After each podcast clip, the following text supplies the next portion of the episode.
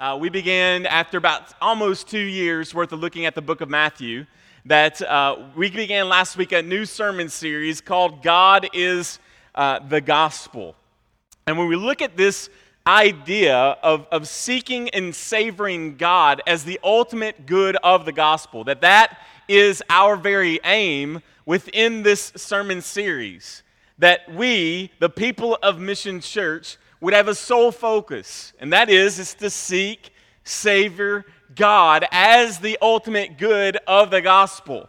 Because there's a lot of uh, misunderstanding in regards to the gospel. A lot of people fall in love uh, with the gifts of the gospel. You'll fall in love with eternal life. You'll fall in love with the aspect of, of no more pain and no more sorrow. You'll fall in love with redemption and justification and all these things that you need to understand. Those are all byproducts of the ultimate good. The ultimate good of the gospel is that you and I, whom God saves, get God. We get right relationship with God. And that is what we're fighting for.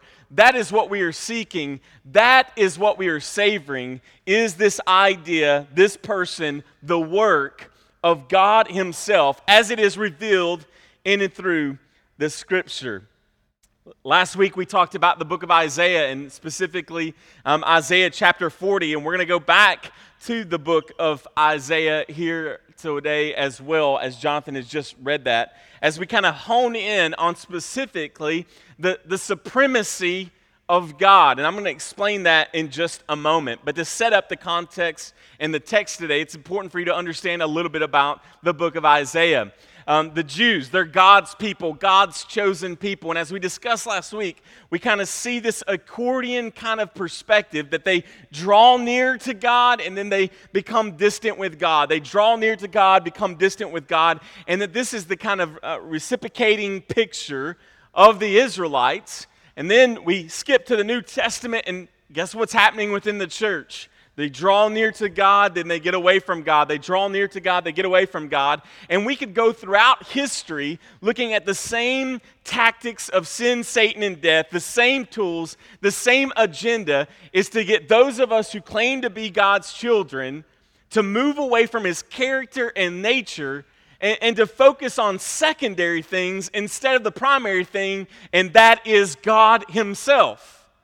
So, this is happening inside of the book of Isaiah. And we saw inside the book of Isaiah very early on, God sends the prophet Isaiah to speak to God's people and to foretell them that an exile is coming. The people are in the promised land, but because of their disobedience, because of them acting in the way that they're acting and they're lost sight or losing sight of the person and work of God, then what God is going to do is He is going to allow their enemies, the, the Babylonians, to come and to take them over and to, and to send the people, the, the people of God into exile. And so early on in the book of Isaiah, when God is speaking through this prophet, He tells them in chapter 1 that they have rebelled against God, that they're, they're kind of acting like small children who have forgotten who their parents are, that they're far from God, that they haven't lost religion. And that's one of the key things in looking at this. Is they haven't lost sight of religion. It's that their religion has become hollow. That they are going through the motions. They're gathering for worship, they're having Torah readings. That's the, the first five books in the Old Testament. They're memorizing the scriptures. They're, they're sacrificing the animals, and yet it is all hollow. They are far in relationship with God, even though they perpetually go through the motions of religiosity. They're trying to mix the world with God. They become God's people by name only. They had become, as the, the gospel, John the Revelator, right? They had become lukewarm. They were neither hot nor cold. They were just going about this ritualistic life while really worshiping themselves and the world.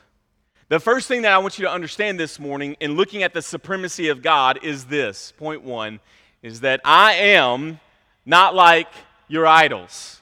I am not like your idols. If you have your Bible open with me to the book of Isaiah, chapter 46, we see this in the first several verses here, as again, the prophet Isaiah has shown up to warn God's people that, hey, exile is coming, it's from God, but you need to repent, and even in the midst of bondage and slavery, hold true to God's character.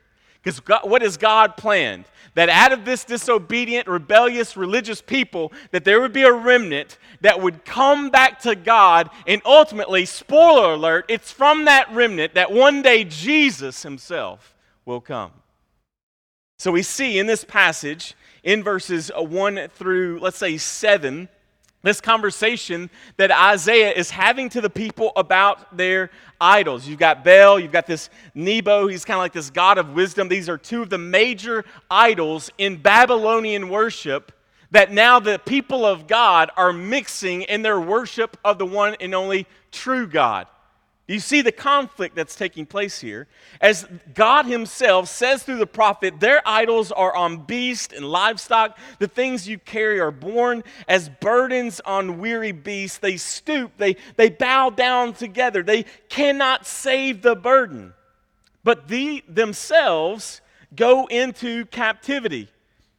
Listen to me, O house of Jacob, all of the remnant of the house of Israel, who has, has been born by me from before your birth, carried from the womb.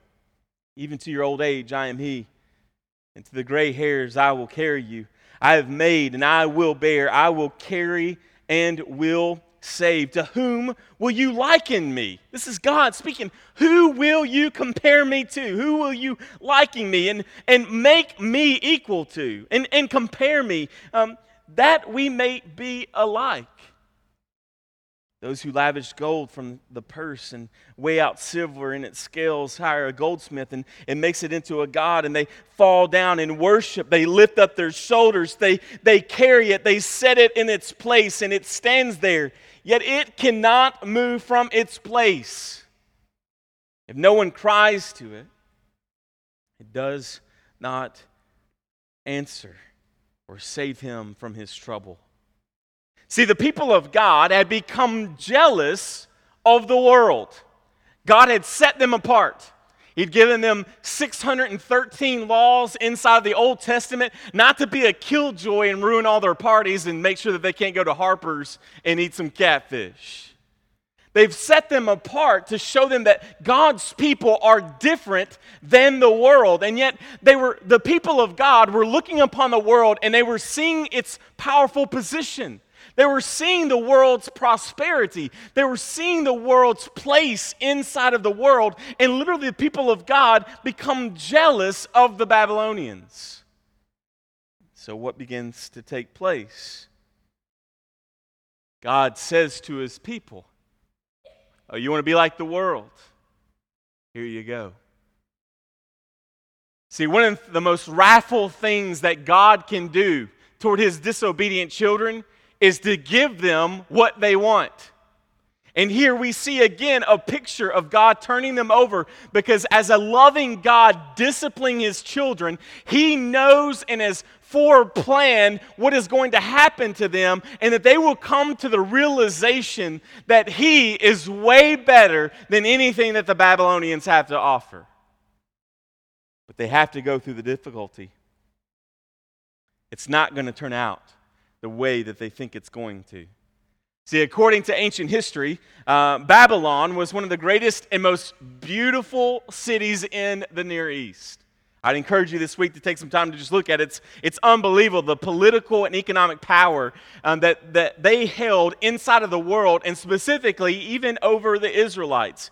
It was known for its impressive walls and its buildings. It was the center of, of learning and the defining of culture and wealth. If you can imagine just this morning that, that Babylon is, is Hollywood, Washington, D.C., Paris, New York City, and Vegas, all wrapped up into one city part of my doctoral work was in, in or was in leadership and part of that was being able to look at the culture. And one of the things that you quickly realize inside of the united states is that we the middle the midwest south midwest everything in the middle is influenced solely by the, the shorelines.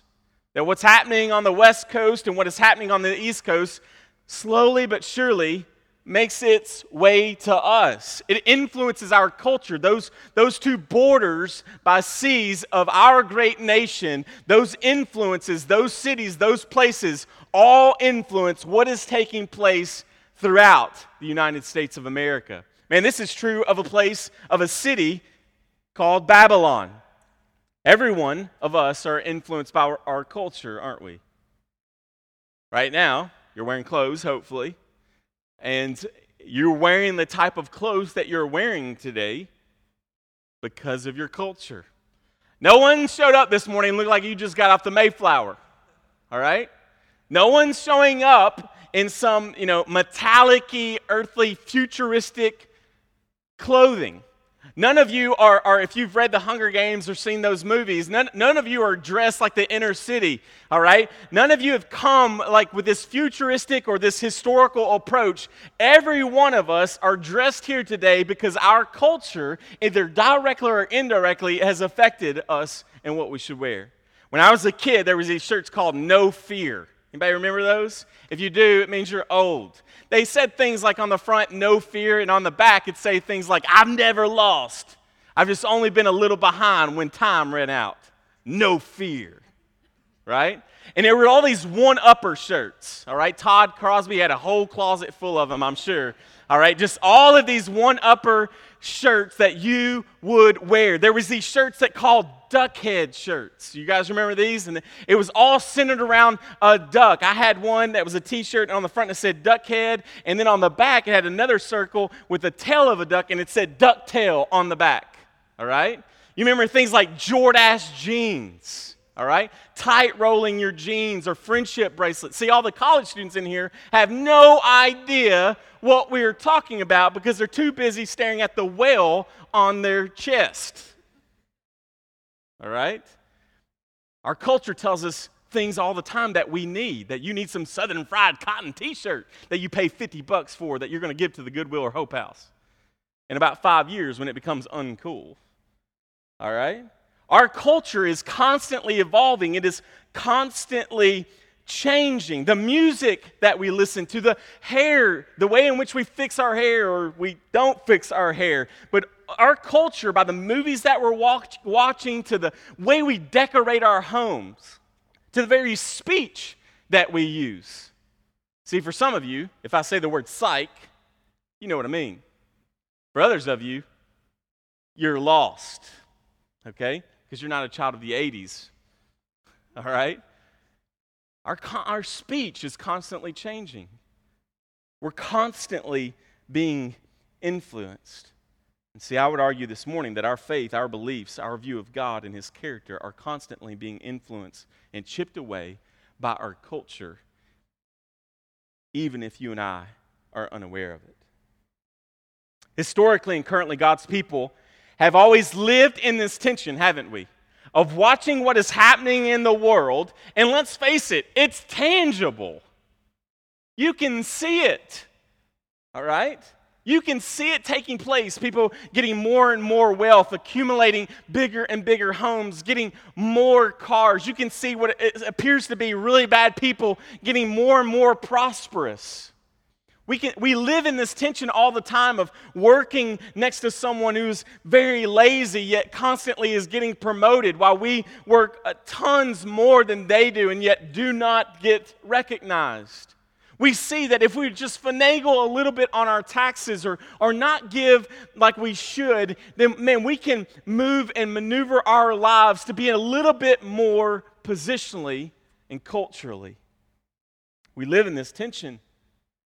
Because we can touch, taste, feel, see our culture.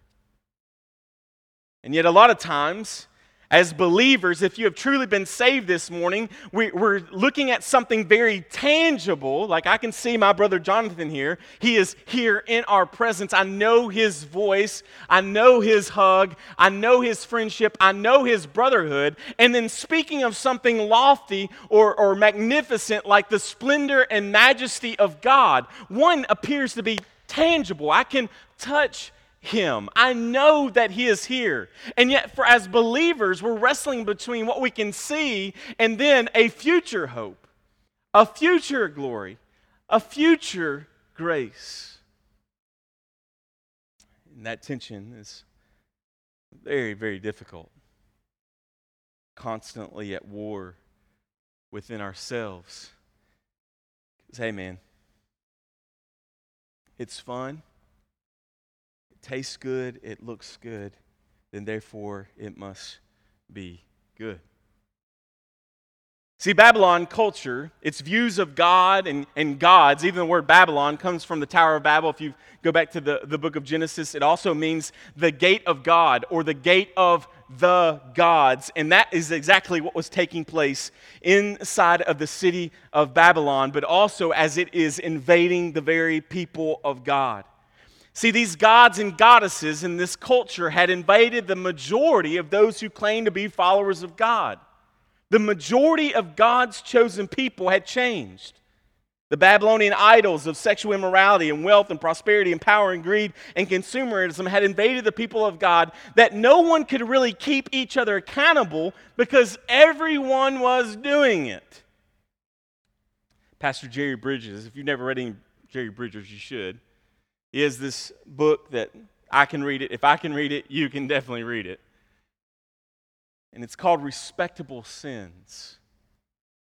See, it's hard for each one of us to keep each other accountable or really see what is God getting at, what does God want for his people when we're all doing these respectable sins. And yet the Bible tells us of these idols that in verse 46, chapter 46, verse 2, they will not hold up, they will not last. Not only can, can they not save you, brothers and sisters, but they can't even save themselves. However, and if you want to see God's wrath, begin to read the scripture and how God's wrath burns against the worship of other gods. Is this not what was happening inside the book of Exodus, right? As, as Moses goes to visit God on Mount Sinai and, and God relay, relays to him his boundaries, his covenantal law, what the, the way in which he wanted us to be set apart as God's people. And, and the first and second of those Ten Commandments all wraps around this idea as it says, I am the Lord your God who, who brought you out of the land of Egypt. See, we often forget that as they forget that. Out of the house of slavery. You have no other gods before me. That's number one, right? And then number two is, you shall not make for yourself carved images or any likeness, anything that is in heaven above or that is in, excuse me, in the earth beneath or that is in the water under the earth. You shall not bow down to them or serve them, for I am the Lord your God. I am a jealous God. God is not cool with you and I or any culture or any people worshiping anything as supreme more than worshiping Him. And yet, this is the complete desires of our deceptive hearts. As the great reformer theologian John Calvin once said, Our hearts are idol factories. From the very womb, we are master craftsmen of idols. We're constantly producing these inside of our deceptive hearts. We can literally make an idol out of anything, can't we? We can make an idol out of literally anything.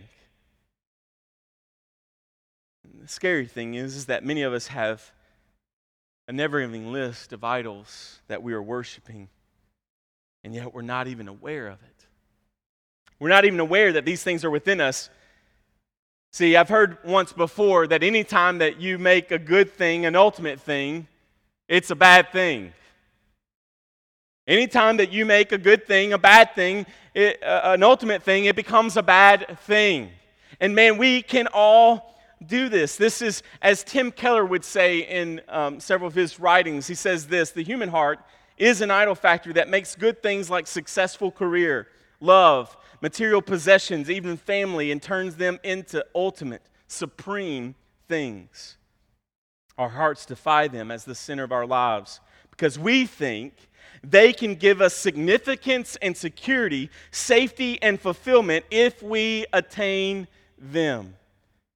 Man, this is the, this is the conflict that is in with, with us It is inside of us. It is constantly just generating this product of producing idols as we believe, man, if we could just make more money, be more successful, strive for excellence, excellence, excellence, to be the very best. And yet all it's doing is revealing a major idol within our heart. And God tells us that idol will never save you, but I will carry you. I will hold you. I will keep you. We all know this to be true if you've been a teenager.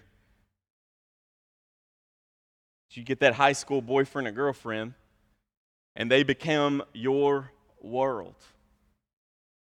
We see this in regards to our money. We see this in regards to our marriages. We see this in regards to our kids. We see this in regards to so many things that we, as a group of people who are sin uh, sin filled by our very nature, produce counterfeit gods. We also know these counterfeit gods as functional saviors, aren't they? And if I just had this, if I just had this, if we just had this, if I just had one more and one more, if I could just have her, if I could just have him, if I could just have one more drink, one more sip, one more smoke, one more thing, then I, if I just had this degree, if I just got this, then I would be good. We believe that this functional Savior is ultimately that we're going to find peace and rest in it, and yet the Bible obviously declares that these things are lies. Brothers and sisters, friends, many of us in today's culture, specifically in America, especially if you were kind of born and raised here, are not going to walk into each other's homes and, and see a half naked carved image of some creature with candles around it. See, our, our idols inside of America are not carved out of wood and stone. Not carved out of wood and stone. They're acceptable gods. Where do you find your rest? Where do you find your hope? Man, if I could just do this activity, if I could just get this amount of money in my 401k, man, if I could just live here.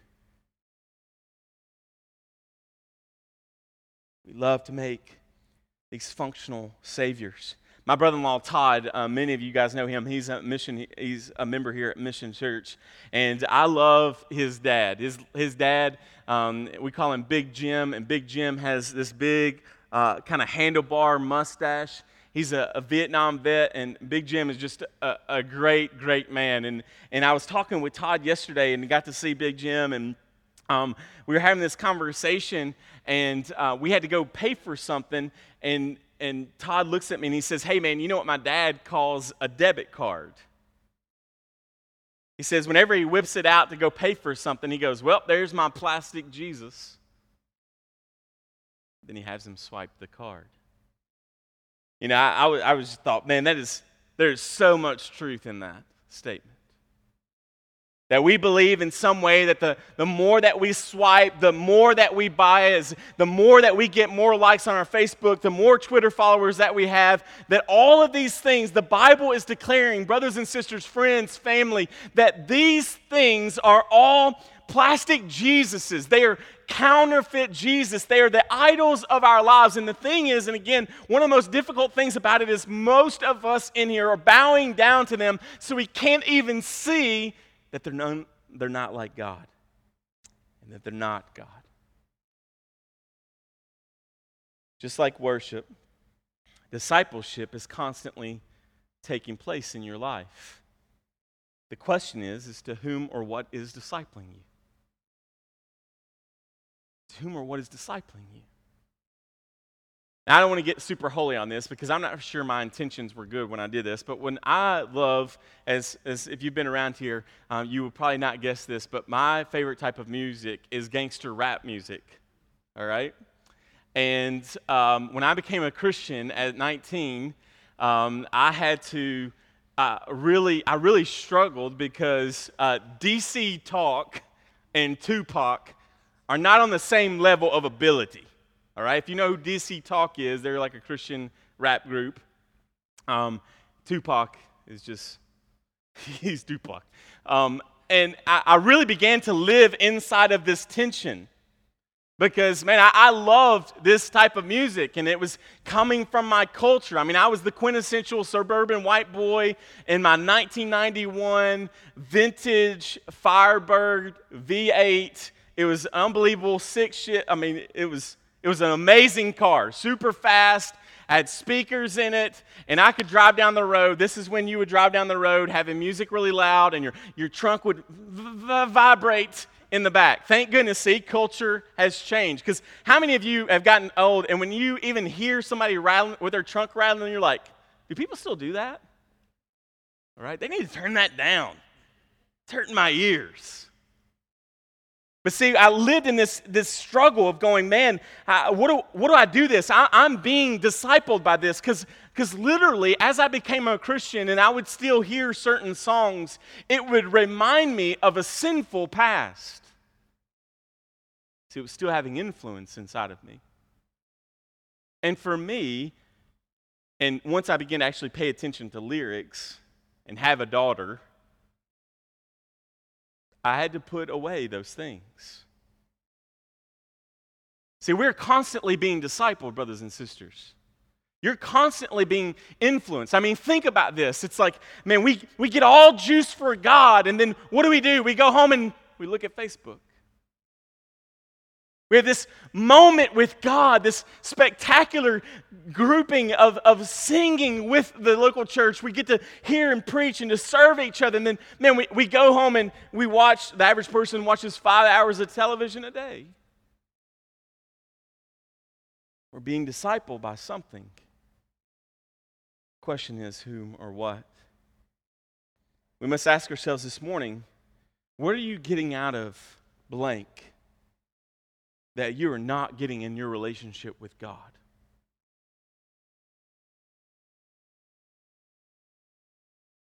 See, I often think, man, if I could just get to the beach, I'd be chill. If I could just get to the top of a mountain with no one for hundreds of miles near me.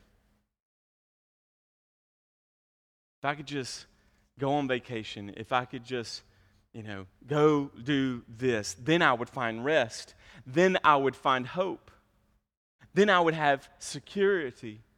And yet, God is reminding us none of those things. In the book of Isaiah, chapter 42, verse 8, he says, I am the Lord. That is my name. My glory I give to no other, nor my praise to carved idols. This morning, to understand the supremacy of God, you and I must understand that God is not like your idols. We must become and pray that God would allow us and help us to understand, as Paul would understand, that all things, all earthly things, compared to the knowledge of knowing God, is all rubbish. That is why Paul could say, if I'm to live, hey, that, that is good for you. But if I die, it is gain, because the gain on his mind were not streets of gold, it was not pearly gates, it was not a mansion in heaven. The gain that Paul is speaking of is God Himself. To live is Christ, to die is gain. See, when you begin to see God above all of these earthly functional saviors, counterfeit Jesuses, plastic Jesuses that we have created, the more we become weird, living opposite of what's happening in the culture, our eyesights in seeking and saving God, savoring God, will become more and more clear. The next thing that we need to understand of how this idea of idols plays out um, is the second point, and that is this: is that I am God I am not like you. I am not like you. God is not like you and I. In the book of Psalms, chapter 50, verse 21, it says this These things you have done, and I have been silent. You thought that I was like you, thought that I was like yourself. But now I rebuke you and lay charge before you. Isn't it interesting? I think on this passage is, is one of the most amazing paintings ever. It is Michelangelo's The Sistine Chapel. Is the, the picture is called the creation of Adam. And it's a, a, famous picture. I know that Pastor Justin loves this image of God's fingertip touching Adam in the creation moment. But let's all face this. We really struggle inside of this image that it's really Adam who is doing something to God in most of our minds. Even looking how we portray God and his character, we draw him like a man. Our temptation is to try to make the God of the Bible to fit into a mold that looks like me and you. He has hair like me and you. He, he makes decisions like you and I do. And yet, Martin Luther, we're going to talk a lot about the Reformation next Sunday because it's Reformation Sunday. And this is the 500th year of the Reformation. If you're a follower of Jesus, I don't want to get you in this, but you need to know what the Reformation is all about. Like, we're here worshiping today because a man finally stood up and said, Enough is enough. We got to get back to the character of God. So, we're going to talk some about that next week. Martin Luther was that man's name. And in this controversy of trying to steer people back toward the person and work of God, he begins this dialogue with a man named Erasmus. And, and they're going back and forth, back and forth, and back and forth, and back and forth. And in that, um, Martin Luther ends up writing him and saying this statement Erasmus, your thoughts on God, your thoughts of God are too human. Your thoughts of God are too human. Our, our, our artwork, our depictions, our movies, our television, our, our writings, all of these things, God always seems to be more human like than God like. See, that's why we must be careful and even the portrayal of these things because it can be putting false images. Because if I'm to say Jesus to you right now, many of you just think of Jim Caviezel inside of Mel Gibson's The Passion of the Christ. And yet, Jim Caviezel is not Jesus. If I was to say God, maybe you're thinking about Jim Carrey inside of Bruce Almighty. And let's hope God is not like him. Okay? But that's the, the danger of this, this, this struggle for us. In the 90s, there was this song named by Joan Osborne. I think it was a one hit wonder. What if God was one of us? Just a slob like one of us? A stranger on a bus trying to make or trying to make his way home. See, our temptation is for us to make God in our own image. That we look upon God and trying to think that God must think like I think. God must make decisions like I make decisions. See, God is not created by man, nor is God created in the image of man. If anything that we see inside of Scripture is that you and I, people of the planet Earth, are created in the image of God. They are the image bearers of God. But you cannot place an image upon God because God is God. God is not like us. And that's great news. A.W. Tozer, we've been quoting him a lot in this series. And A.W. Tozer has this quote, um, and it says this The adulterous heart assumes that God is other than he is, in itself a monstrous sin, and substitutes for the true God one made after its own likeness, Always, this God will conform to the image of the one who created it and will be base or pure, cruel or kind, according to the moral state of the mind from which it emerges.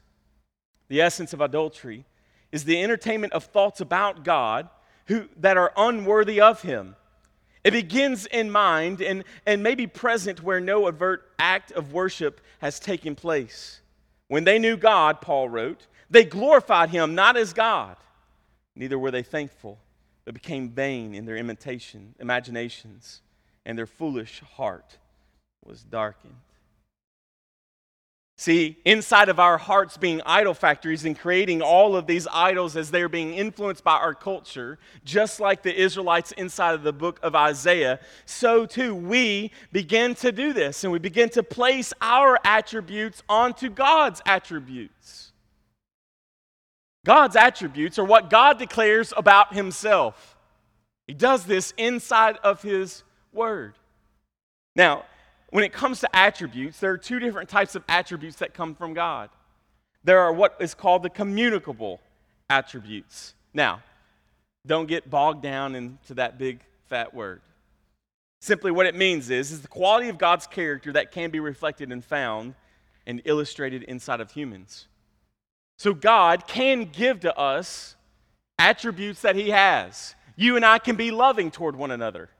That is an attribute of God. God is love. We're going to talk about that here in a few weeks.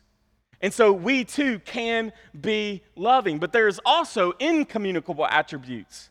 These are attributes that cannot be found in humans. For example, God is everywhere simultaneously, and man cannot be. See, there are simply things inside God's character and his very nature that cannot be found inside of you and inside of me. Isn't it crazy? Maybe it blows our mind that rise of right now, that God is as much in a hundred years from now as he is in today.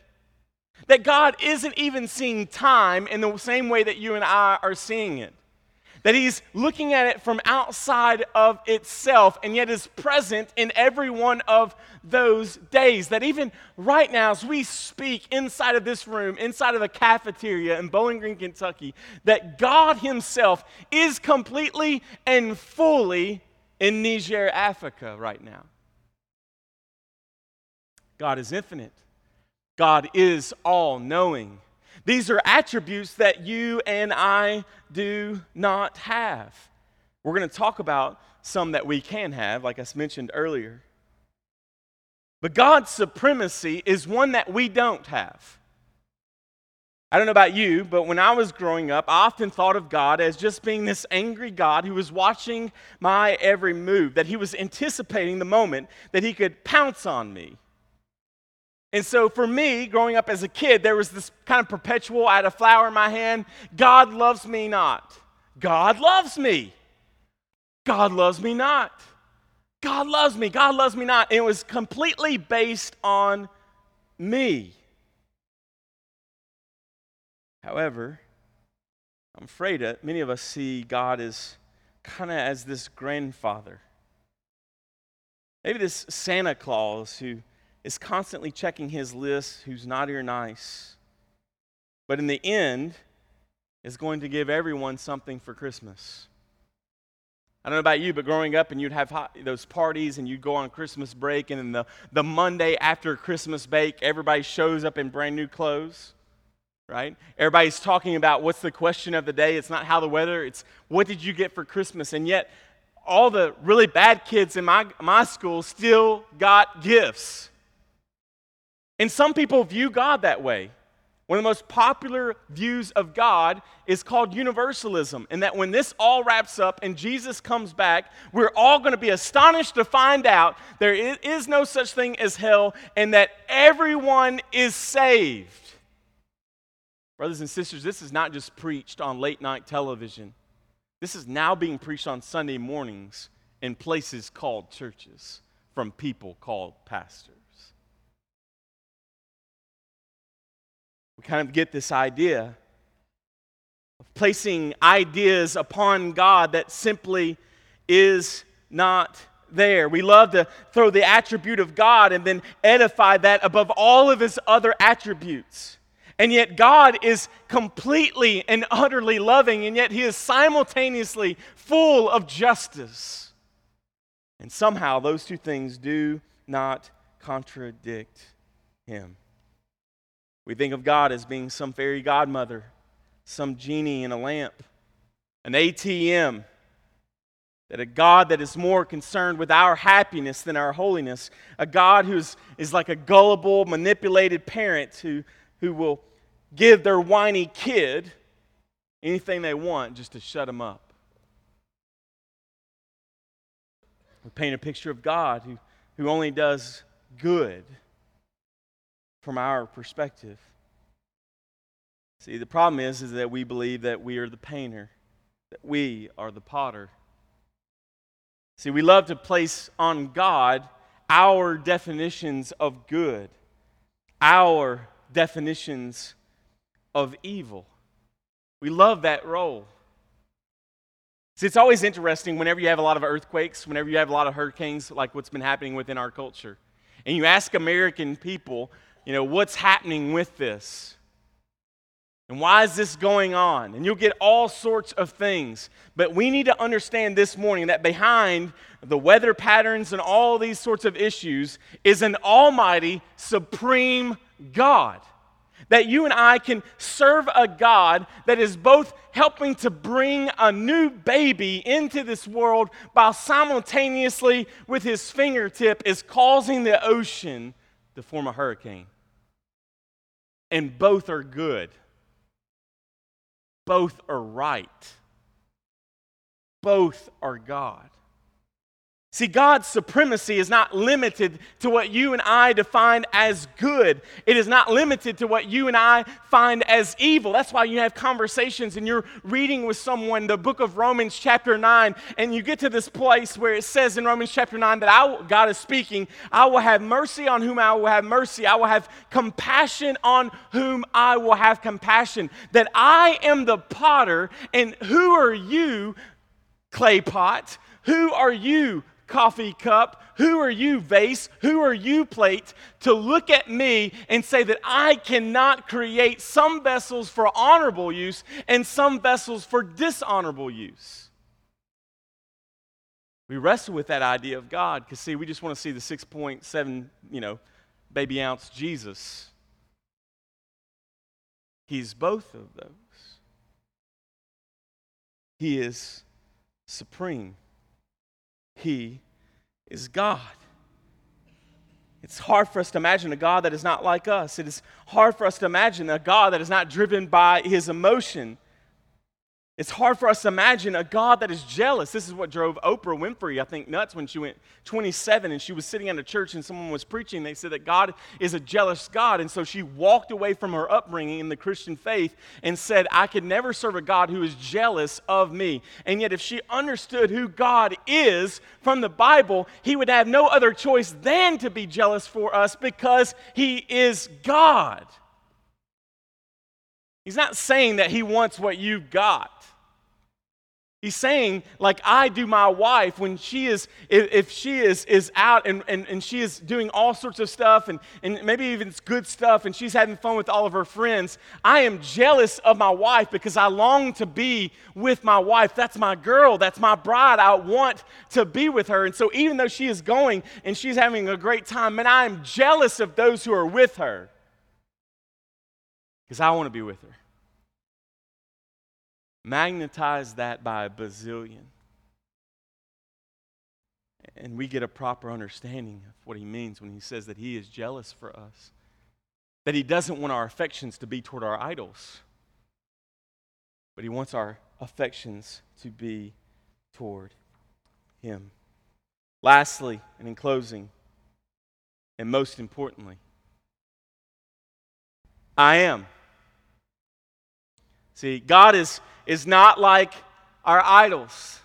God is not like you and I.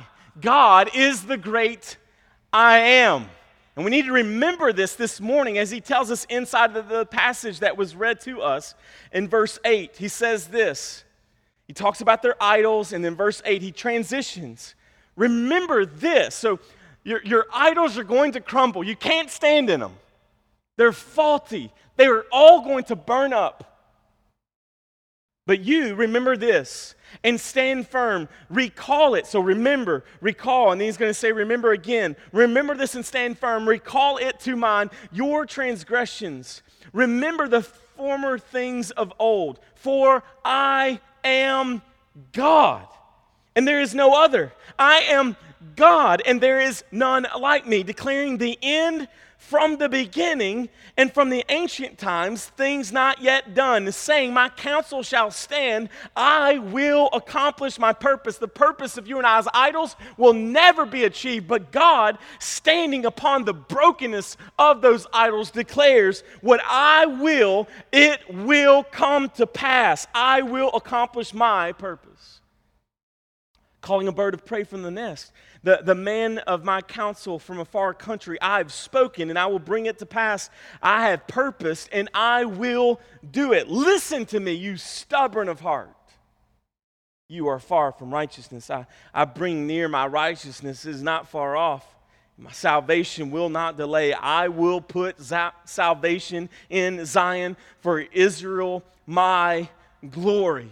See, we see a stark contrast between the idols of our hearts, the idols of self, and the person and work of God. This is that beautiful image that we see inside of the book of Exodus, chapter, what is it, chapter 3 when Moses is standing before a bush that is on fire and yet it is not burning up. And Moses, who probably has this stuttering problem and cannot speak very well. He is standing before this all consuming God, the majesty of God, the Trinity present inside of this experience. And he begins to question, he begins to ponder. He's like, Man, I can't go to Egypt and do this. He's like, What do I even say? Who do I say has even sent me? And what does God say? He says, I am. I am that I am. In the Hebrew, literally, that's transliterated to mean to be. I have always been. I am be. I am continuous. He is saying also to Moses, when you go there, there are all of these gods, all of these idols inside of Egypt that have also infiltrated them, themselves into the life of the Jews.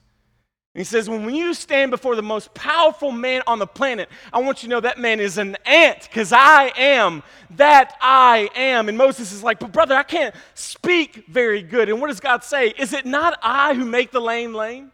Is it not I who make the mute mute? Is it not I who made the deaf deaf? Is it not I that we will eventually see who hardens Pharaoh's very heart? See, the wills of man are even controlled by the almighty power, supremacy of God. And God is supreme in all things. And then interesting that the book of Isaiah, as we've seen here, and, and a song that we're going to sing in just a few moments, is this idea that we saw last week inside of the sermon that Isaiah tells the people of God if they want to reject this culture, if they want to reject sin, Satan, and death, then they need to be hold. Hold to the name of God. Hold to be. God is telling Moses, that when you go, know I'm with you. When you go, I'm there, bro.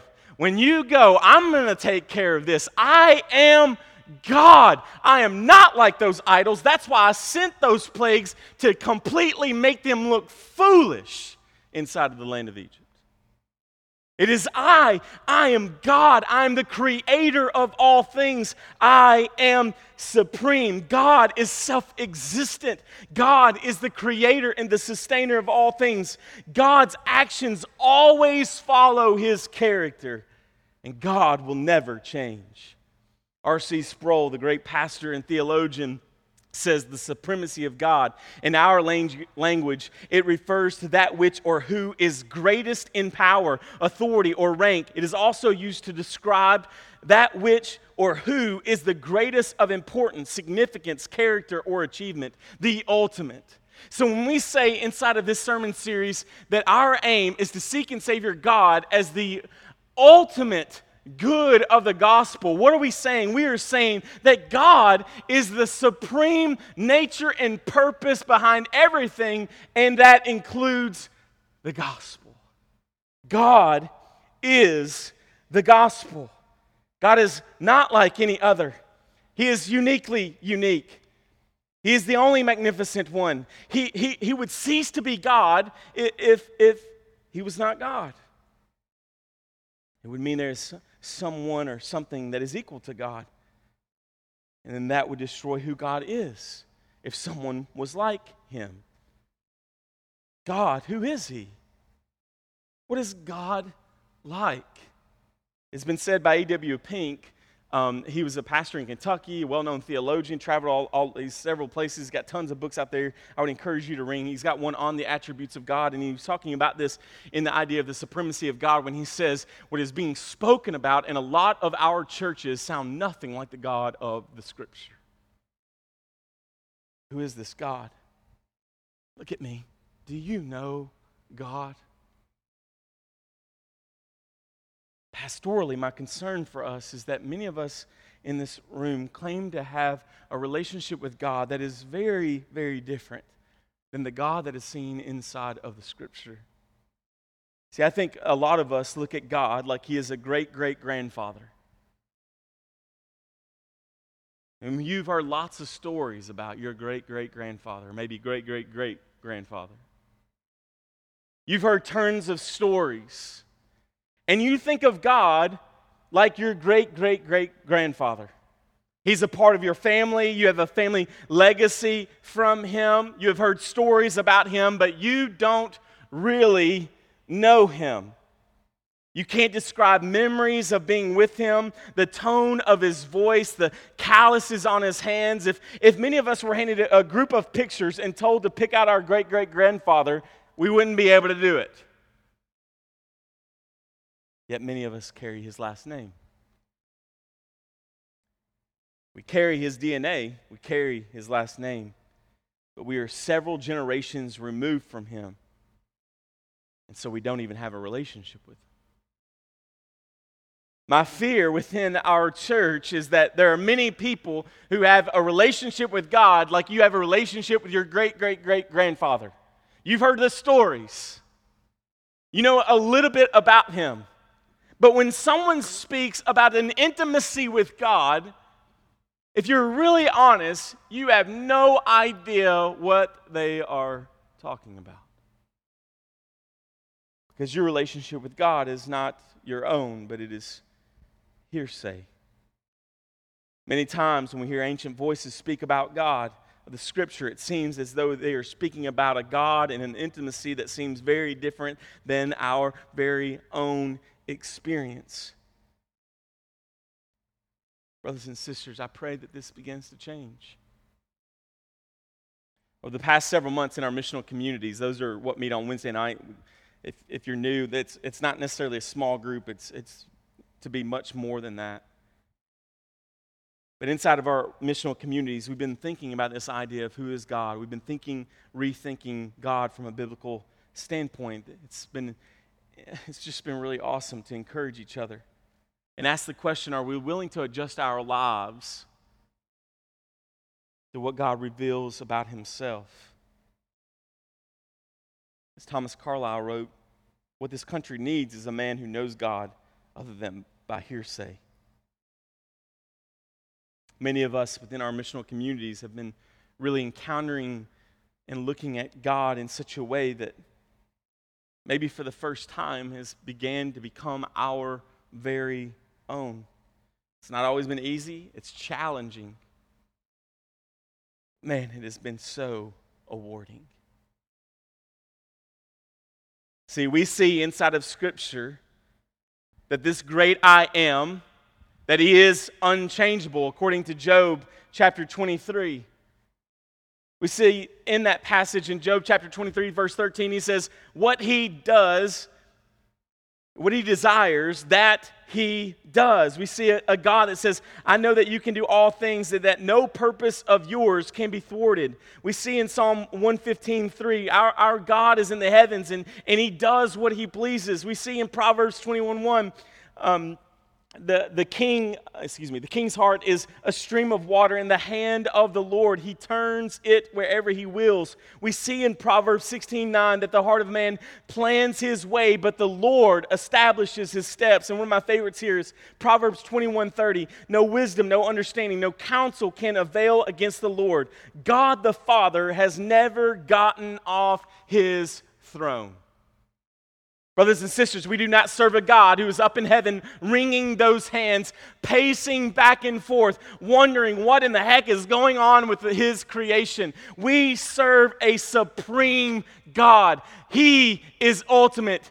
He is majestic. He is the Lord of lords, the King of kings, the Prince of priests. He is the Almighty God. He is the purpose of our lives. As Abraham Kuyper once said, um, uh, uh, um, kind of this reformer pastor guy, he said this there is not one square inch on the planet uh, over which the risen Christ does not say, Mine, and I rule it. I am supreme over it. God is completely incomprehensible, meaning it is going to take an infinite amount of uh, of eternities to know all who God is. Yet, as the scripture reminds us, and as it has been read, He is incomprehensible, but He is very noble, knowable and He is very near.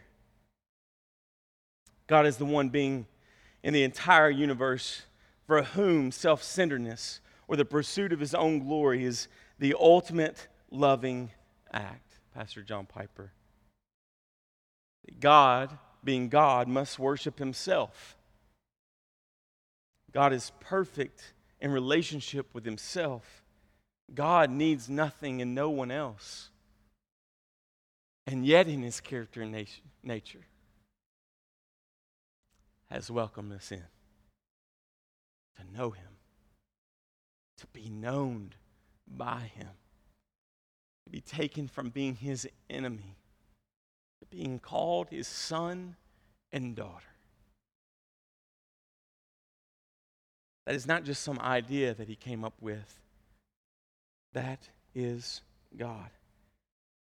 And so, what is the only logical response for you and I when we understand and see God as supreme? I love what the Westminster Catechism tells us. This is a historical document that is kind of the basics of our faith. It says this What is the chief end of man? What is his or her purpose? The chief end of man is man's chief end is to glorify God and enjoy him forever. John Piper kind of kind of paraphrases that out and he says this that God is most glorified in us when we are most satisfied in him. See, if, if God is the God of the Bible and if, if everything within the Bible as it reveals who God is is true, then we must ask what greater pursuit than we can have than the pursuit of God himself.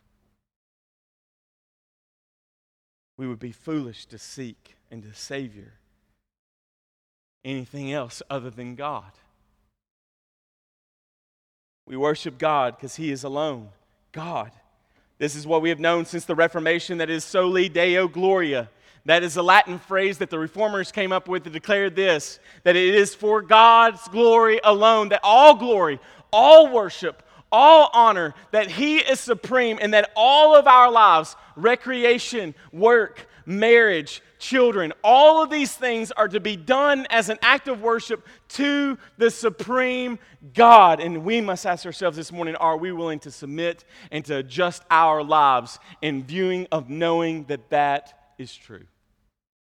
Brothers and sisters, you can only know that through the greatest illustration and incarnation of God's supremacy, and that is Jesus.